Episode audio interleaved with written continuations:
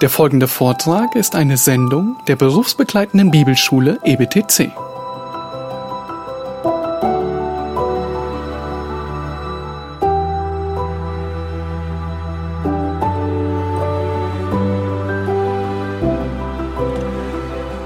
Ja, dann äh, kommen wir zum äh, Kapitel 28.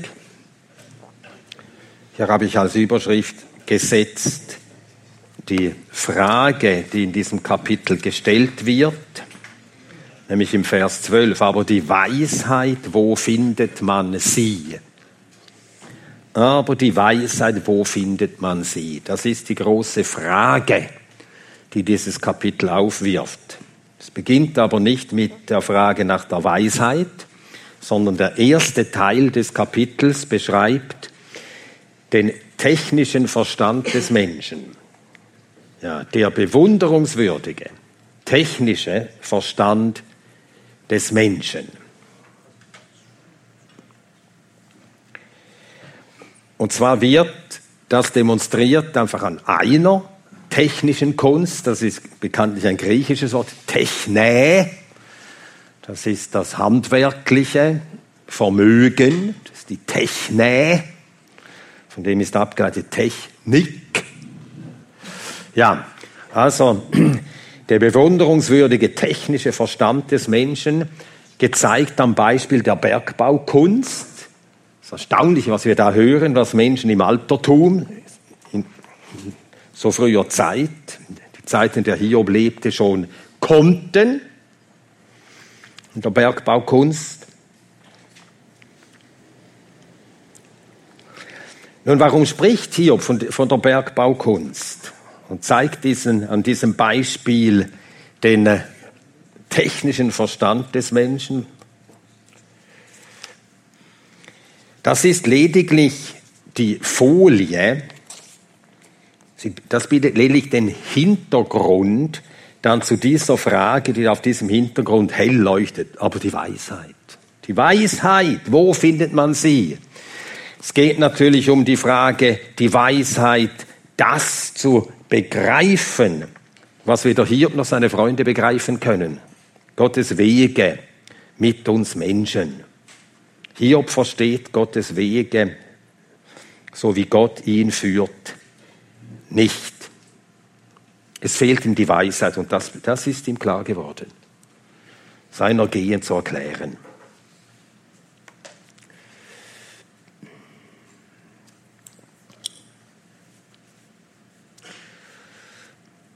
Gut, jetzt lesen wir das Kapitel.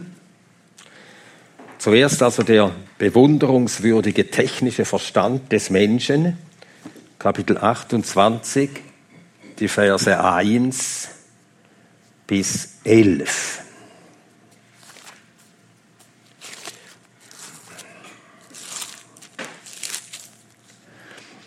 Denn für das Silber gibt es einen Fundort und eine Stätte für das Gold, das man läutert.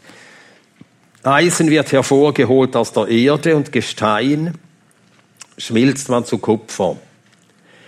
Er hat der Finsternis ein Ende gesetzt und durchforscht bis zur äußersten Grenze das Gestein der Finsternis und des Todesschattens. Er bricht einen Schacht fern von dem Wohnenden, die vom Fuß vergessenen hängen hinab, fern von den Menschen schweben sie. Die Erde, aus ihr kommt Brot hervor, doch ihr Unteres wird zerwühlt wie von Feuer. Ihr Gestein ist der Sitz des Saphirs und Goldstaub ist darin. Ein Pfad, den der Raubvogel nicht kennt und den das Auge des Habichts nicht erblickt hat, den die wilden Tiere nicht betreten, über den der Löwe nicht hingeschritten ist.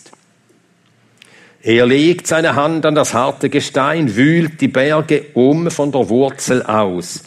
Kanäle haut er durch die Felsen und allerlei Kostbares sieht sein Auge.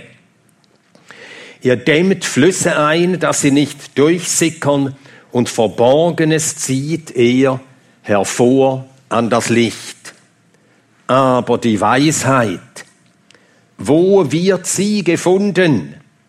Und wo ist die Stätte des Verstandes. Kein Mensch kennt ihren Wert und im Land der Lebendigen wird sie nicht gefunden. Die Tiefe spricht, sie ist nicht in mir. Und das Meer spricht, sie ist nicht bei mir. Geläutertes Gold kann man nicht für sie geben und Silber nicht als ihr Kaufpreis abwägen. Sie wird nicht aufgewogen mit Gold von Ophir, mit kostbarem Onyx und Saphir.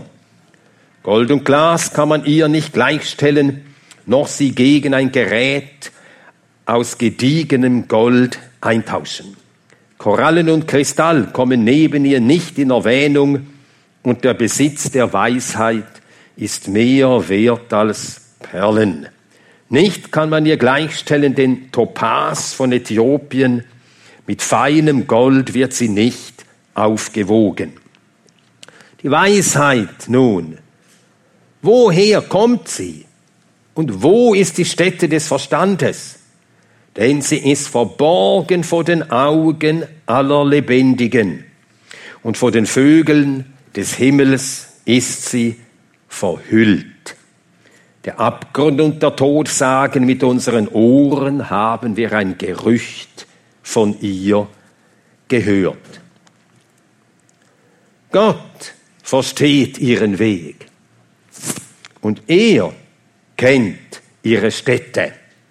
Denn er schaut bis zu den Enden der Erde, unter dem ganzen Himmel sieht er. Als er dem Wind ein Gewicht bestimmte und die Wasser mit dem Maß abwog, als er dem Regen ein Gesetz bestimmt und eine Bahn dem Donnerstrahl, da sah er sie und tat sie kund, er setzte sie ein und durchforschte sie auch. Und zum Menschen sprach er, siehe, die Furcht des Herrn ist Weisheit und vom Bösen weichen ist Verstand. Ja, in den Versen 1 bis 11 bekommen wir einen Eindruck davon, was der Mensch alles vermag. Er holt Eisen aus der Erde, Vers 2.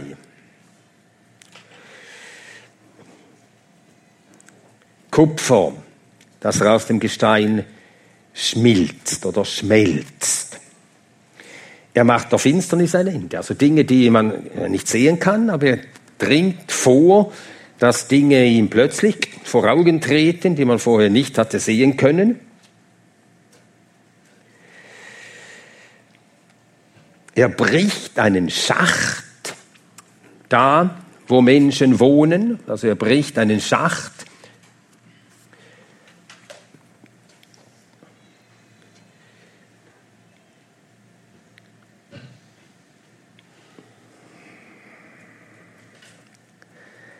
Und dort schweben fern von, schweben sie, die da herabsteigen, fern von den Menschen. Ja, ich habe jetzt in meine Übersetzung geguckt und jetzt da in der Elberfelder Bibel. Also er bricht einen Schacht fern von den Wohnenden, also weit hinunter, ins tief hinab. Und sie schweben herab. Also man hat offensichtlich äh, so tief gegraben, also dass man dann auch Leute herabgelassen hat in Körben oder wie auch immer, mit Seilwinden. Und aus der Erde holt der allerlei hervor. Hier steht aus der Erde, aus ihr kommt Brot hervor und ihr Unteres wird zerwühlt. Aus der Erde kommt Brot hervor, wie denn? Aus der Erde kommt Brot hervor. Ja, ja, es gibt ja Affenbrotbäume, vielleicht sind das gemeint. Brot, ja, Bäumen wächst. Brot, das an Bäumen wächst. Nein, Brot steht hier für das äh, Korn, aus dem man Brot macht. Also der, der bringt Brot, ähm, Getreide vor, das sieht man, das ist auf der Oberfläche der Erde. Aber das untere, das durchwühlt der Mensch. Auch solches. Er durchstößt also Grenzen, dringt immer tiefer vor, dringt immer äh, weiter vor, dringt immer tiefer hinab in Dinge, die er erforscht. Übrigens, hier bekommen wir eine Hilfe, um jenen Vers in Prediger 11.1 zu verstehen. Wirft das Brot auf die Fläche des Wassers. Wie ist das zu verstehen? Brot nehmen und aufs Wasser werfen. Für die Enten. Na, dann kommt es nicht zurück. Korn, genau. Und warum auf das Wasser? Mhm. Ja, also man ging dann, man ging dann eben säen, wenn die Regenzeit war. Und dann lag noch viel Wasser auf den Feldern. Dann hat man gesät und manches direkt aufs Wasser geworfen. Also war nicht knietiefes Wasser, einfach lag noch Wasser. Das ist also gemeint. Du musst dann säen, wenn die Zeit da ist. Also das Korn säen. Und dann kommt das zurück nach langer Zeit. Ja, es mag einen lang dünken, bis endlich Ernte da ist. Zeit der Rente. Ja, gut. Also das Brot, das ist das Korn, aus dem man Brot macht. Das kommt aus der Erde hervor, aber der Mensch, der dringt eben auch in Bereiche hinein, die, so wie das hier beschrieben wird. Und findet da den Saphir, findet Goldstaub. Und er betritt Pfade und sieht Dinge, die kein Adler und kein Habicht je gesehen hat. Also er sieht eben Dinge, die sonst das schärfste Auge nicht sehen kann. Und er betritt Wege, die kein Löwe je betreten hat. Das ist eben die Art des Menschen. Das gehört zur Eigenart des Menschen. So hat Gott den Menschen gemacht und begabt mit solchen Fähigkeiten, dass er Dinge erforschen kann, durchdringen kann und so auch seinen, äh, sein Tätigkeitsfeld ausweiten kann. Und er hat das immer noch diesen Drang und diese Fähigkeit auch als sündiger Mensch. Aber er bleibt ein sündiger Mensch bei all seiner technischen Fertigkeit. Wenn wir bedenken, dass er Kanäle durch den Felsen haut, ja, das konnte man damals. Konnte das damals auch. Hier steht's. Und verstand es auch, das Sickern, Durchsickern von Wasser, all das so einzurichten, dass äh, man diese Gänge, die man da gebohrt, geschlagen aus dem Felsen gehauen hatte, dass man die auch begehen konnte ohne Gefahr, noch tiefer hinabgehen konnte ohne Gefahr. Ja, hier haben wir also diesen Bewunders, bewunderungswürdigen technischen Verstand des Menschen. Aber die Weisheit, wo wird sie gefunden? Diese Frage, diese Frage, die stellt sich eben dem wahrhaft Weisen. Und wer diese Frage nicht stellt, der bleibt ein Tor. Der bleibt ein Tor bei aller technischer Fertigkeit. Und das gehört zur Tragik des Menschen seit der Aufklärung in zunehmendem Maß, dass der Mensch immer mehr sich darauf ausrichtet, nur die Welt der Materie zu durchdringen, die zu verstehen. Dass er also lernt, äh, aus der Materie Energie herauszuholen, Energie zu lenken, um alles Dinge zu machen und zu tun und herzustellen, die für das Leben dieser Welt in dieser Zeit Bedeutung haben. Aber dass er immer weniger danach fragt, wozu ist denn der Mensch berufen? Wie kann der Mensch Gott erkennen? Wie kann er das tun, was vor Gott gut und recht und für ihn die höchste und wahre Bestimmung ist? Die Weisheit. Wer fragt danach? Und die Technik, sie wird immer mehr immer mehr zur Technokratie. Also dass immer mehr der technische Verstand, das ist das, was zählt, dafür wird man bezahlt. Und dass immer mehr das, was die Technik, was wir mit den Mitteln und eben Naturwissenschaft, also mit diesen Mitteln erstellen, dass das immer mehr das ganze Leben der Menschen beherrscht, bestimmt. Technokratie. Man spricht auch von Scientismus. Das muss man natürlich vom Englischen her denken. Auf, auf Englisch, wenn man Science sagt, dann meint man Naturwissenschaften. Das muss man bedenken. Das wird häufig falsch übersetzt. Wenn in einem englischen Text steht Science, dann sind das Naturwissenschaften. Fast immer. Sonst muss, muss man es extra sagen. Im Deutschen hat man ja immer schön unterschieden. Naturwissenschaften, Geisteswissenschaften. Tja, Literatur, Geisteswissenschaft. Sprachen, Geisteswissenschaft. Geschichte, Geisteswissenschaft. Das ist Geisteswissenschaft. Aber die werden immer weniger wichtig. Man sagt, ja, was nützen die? Was nützen die? Und so verdrängt der Scientismus, also die naturwissenschaftlichen Disziplinen, das naturwissenschaftliche Erfassen und Erklären der Welt, verdrängt immer mehr auch das Denken. Und erst recht natürlich das Nachdenken über Gott. Das zählt ja dann schon überhaupt nicht mehr. Und so versinkt der Mensch immer tiefer in Torheit. Aber es ist doch erstaunlich, was er da zustande gebracht hat. Also wenn es hier heißt, er haut Kanäle durch den Felsen, also der Mensch hat auch Dinge durchdrungen und in Gebiete hineingedrungen, wo wir gar nicht wussten, dass es so etwas gibt. Und der Mensch hat dann Dinge zu sehen bekommen, die früher nie einer gesehen hat, durch Mikroskop. Mikroskopische Welten. Mit dem Teleskop. Welten, die äh, um uns herum sind, die das menschliche Auge nie vorher gesehen hat. Das ist schon erstaunlich. Alles von Gott gegebene Fähigkeiten. Aber eben von Gott gegeben, damit man die Frage dann stelle, aber wo ist die Weisheit? Woher kommt das alles? Wem verdanke ich das alles? Die Weisheit, wo wird die gefunden?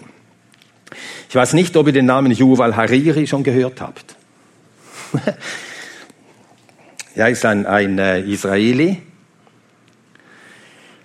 und er, er hat äh, äh, Verschiedenes geschrieben und er hielt vor einiger Zeit einen Vortrag an der Eidgenössisch Technischen Hochschule in Lausanne.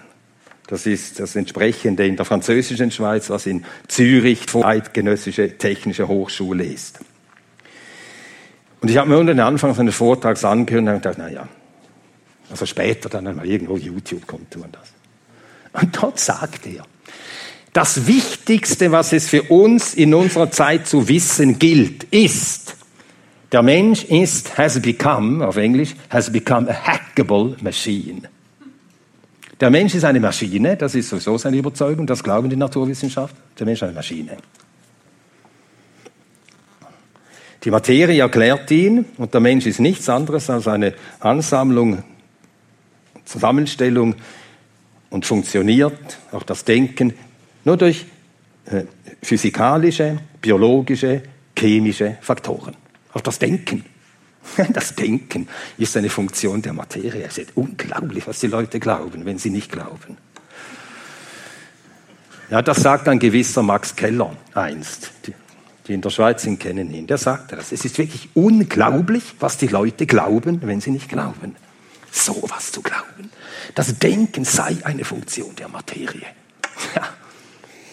Das ist ja primitiv als die, als die primitivste Magie, so etwas zu glauben. Aber das nehmen die Leute ernst. Und der Mensch sei eine Maschine geworden, die kann man jetzt hacken. Das heißt, der Mensch ist programmierbar und du, von außen kannst du beeinflusst werden, du wirst programmiert, gesteuert und nachher will man das ja auch kombinieren und so weiter. Und dann kommt eben, und diesen Begriff hat dieser Yuval Hariri äh, geprägt, dann bekommt man dann der Homo Deus, also der Mensch wird dann zu Gott.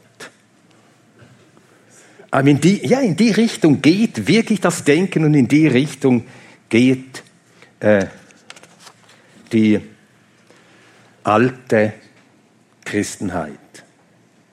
Die Länder der alten Christenheit.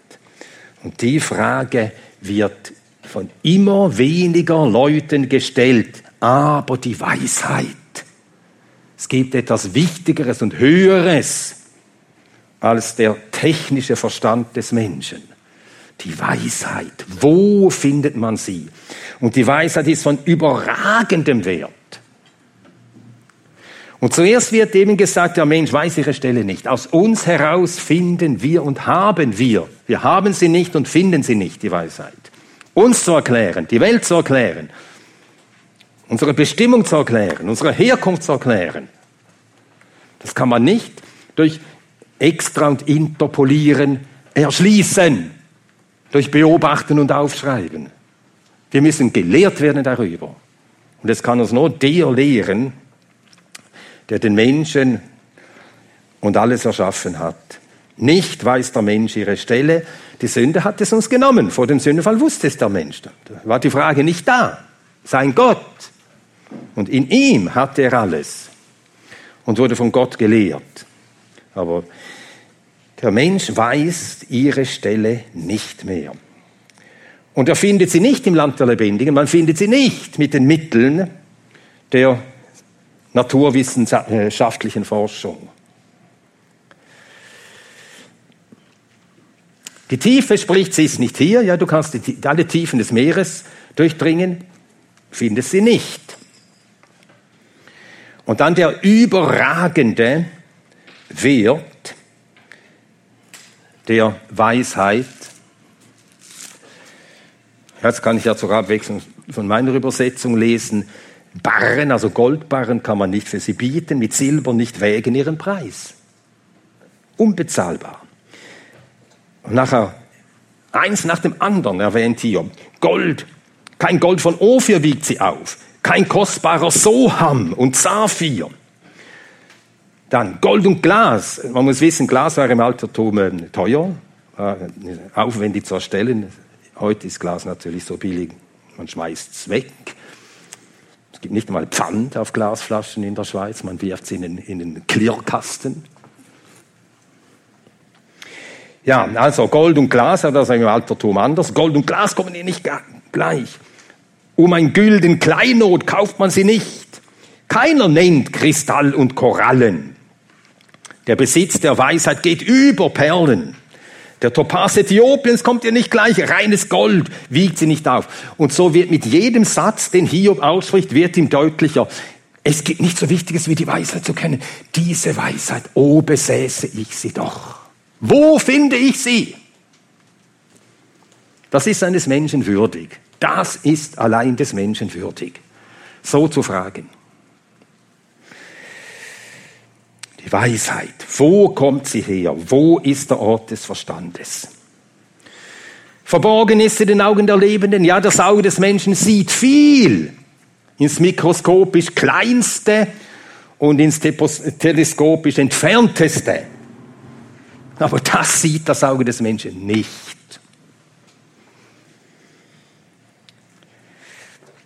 Das Auge des Menschen sieht sie nicht. Verborgen ist sie den Augen der Lebenden. Den Vögeln des Himmels ist sie verhüllt. Die Grube spricht und der Tod, nur ihr Gerücht haben wir gehört.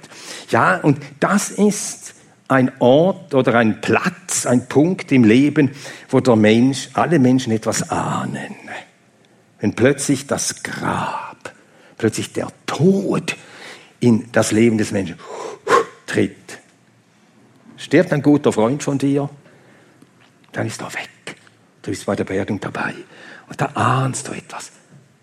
Es gibt mehr als nur diese Welt zu beherrschen. Durch technische Mittel. Es muss mehr geben. Habe ich es bald vergessen. Aber immerhin, da hört man wie ein Gerücht. Es muss doch etwas geben. Nur ihr Gerücht, mehr nicht, aber eine Ahnung. Und dann, Gott versteht ihren Weg. Das ist in Hiobs Mund ein Bekenntnis. Ich verstehe es nicht, aber Gott versteht auch meinen Weg. Gott versteht den Weg der Weisheit. Gott hat die Weisheit. Gott versteht auch meinen Weg. Also da, da leuchtet ihm ein Licht, dem Hiob. Gott versteht ihren Weg. Und dann erklärt er, denn er sieht die Enden der Erde, er schaut alles unter dem Himmel, um dem Wind das Gewicht zu machen und er setzte den Wassern ihr Maß, also dem Regen gab sein Gesetz und seine Bahn dem Donnerstrahl. Da sah er sie und tat sie kund. Also damit, dass Gott alles schuf, da hat er seine Weisheit demonstriert. In der Erschaffung der Welt. Das ist eine Demonstration seiner Weisheit. Sprüche 3, Vers 19 sagt das. Also nicht in diesen Worten, aber es kommt auf das heraus. Sprüche 3, Vers 19. Der Herr hat durch Weisheit die Erde gegründet und durch Einsicht die Himmel festgestellt. Und eben durch Himmel und Erde, die er erschaffen hat, da erkennen wir, das sind Ausweise, Zeugnisse seiner Weisheit. Da in der Schöpfung, da tat er sie schon kund, er setzte sie ein und er gründete sie und zum Menschen sprach er. Nun, du stelltest gestern die Frage, wo, gell, du hast doch gefragt, sprach er. Wir wissen von keinen schriftlichen Zeugnissen, die man zur Zeit Hiobs gehabt hätte. aber er sprach zum Menschen, er hat die Menschen gelehrt, so dass der Mensch wissen konnte, die Furcht des Herrn ist Weisheit. Das ist die Weisheit, die der Mensch haben muss, um Gott selbst, Gott selbst zu erkennen, zu ihm zu kommen, mit ihm ins rechte Verhältnis gesetzt zu werden. Ihn fürchten ist das Erste. Anerkennen, alles kommt von ihm. Ich bin in allem auf ihn angewiesen. Ich bin ohne ihn hilflos. Ich habe ohne ihn nichts. Ich habe ihn nötig. Das, ist, das heißt den Herrn fürchten. Und das ist Weisheit. Das ist die Substanz aller Weisheit, die Haltung vor Gott. Und aus dieser Haltung wächst alles weitere Erkennen, rechte Erkennen über Gott und über den Menschen und über die Pflichten des Menschen und über den Weg des Menschen. Er wächst alles hieraus. Die Furcht des Herrn ist Weisheit. Das hat Salomo bestätigt. Die Furcht des Herrn ist der Anfang der Weisheit. Das äh, haben auch die Psalmisten bezeugt. Ist jetzt ab Psalm 112. Schlagen wir auf. Ja, 111 ist es, Psalm 111, der Vers 10. Psalm 111, Vers 10. Die Furcht des Herrn ist der Weisheit Anfang. Damit beginnt es. Weisheit beginnt damit, dass man ins rechte Verhältnis zu Gott gesetzt wird. Und es ist weise, das, das zu suchen. Das zu suchen, ins rechte Verhältnis mit Gott zu kommen. Und wenn das geschehen ist, dann hat man die Weisheit, die Substanz der Weisheit, den Grund der Weisheit gefunden. Da ist sie, die Weisheit. Bei Gott und für den Menschen in der rechten Beziehung zu Gott.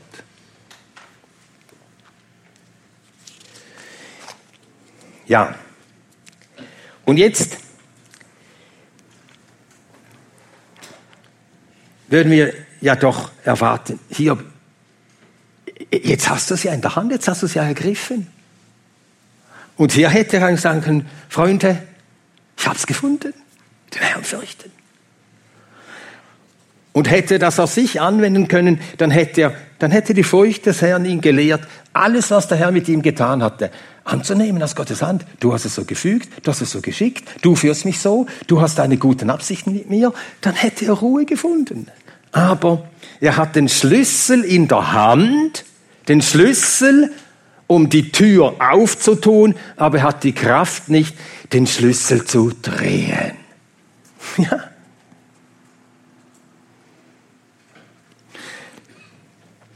Und dazu, das erleben wir ja auch, dass wir manches wissen, verstehen, aber wir können es, wir haben die Kraft nicht, das anzuwenden. Und auch da sind wir äh, abhängig und angewiesen auf Gottes Beistand, auf Gottes Wirken dass wir das, was wir weiß und verstanden haben, auch anwenden können. Hier weiß den Ort der Weisheit, er kennt die Pforte zum Haus der Weisheit, er steht vor der Tür des Hauses zur Weisheit, aber ohnmächtig steht er vor der Tür. Er kann den Schlüssel nicht drehen, er kann nicht eintreten. Und das zeigen die Kapitel 29, 30 und 31. Die wären dann nicht mehr gekommen, wäre er reingetreten ins Haus der Weisheit. Dann hätte er nicht mehr wehmütig an jene Zeit gedacht, als es ihm so gut ging. Und ratlos von sich geredet, von seiner Gegenwart, in der der gleiche Gott, der ihm so viel Gutes getan hat, ihm jetzt scheinbar wie ein Feind geworden war. Hat er darüber nicht reden müssen. Und dann hätte er erst recht nicht seinen Eid abgelegt, Kapitel 31, auf seine Gerechtigkeit, seine Rechtschaffenheit, auf seine Unschuld in allen Bereichen des Lebens. Hätte er alles nicht gemacht. Aber er ist noch nicht so weit. Aber Gott lässt ihn nicht. Gott lässt ihn nicht.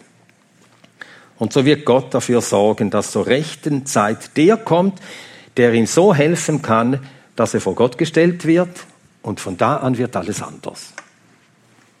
dann wird die Gottesfurcht in ihm zur Substanz in Hiob.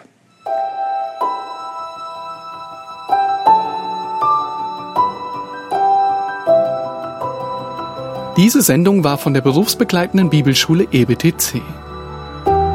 Unser Ziel ist, Jünger fürs Leben zuzurüsten, um der Gemeinde Christi zu dienen. Weitere Beiträge, Bücher und Informationen findest du auf ebtc.org.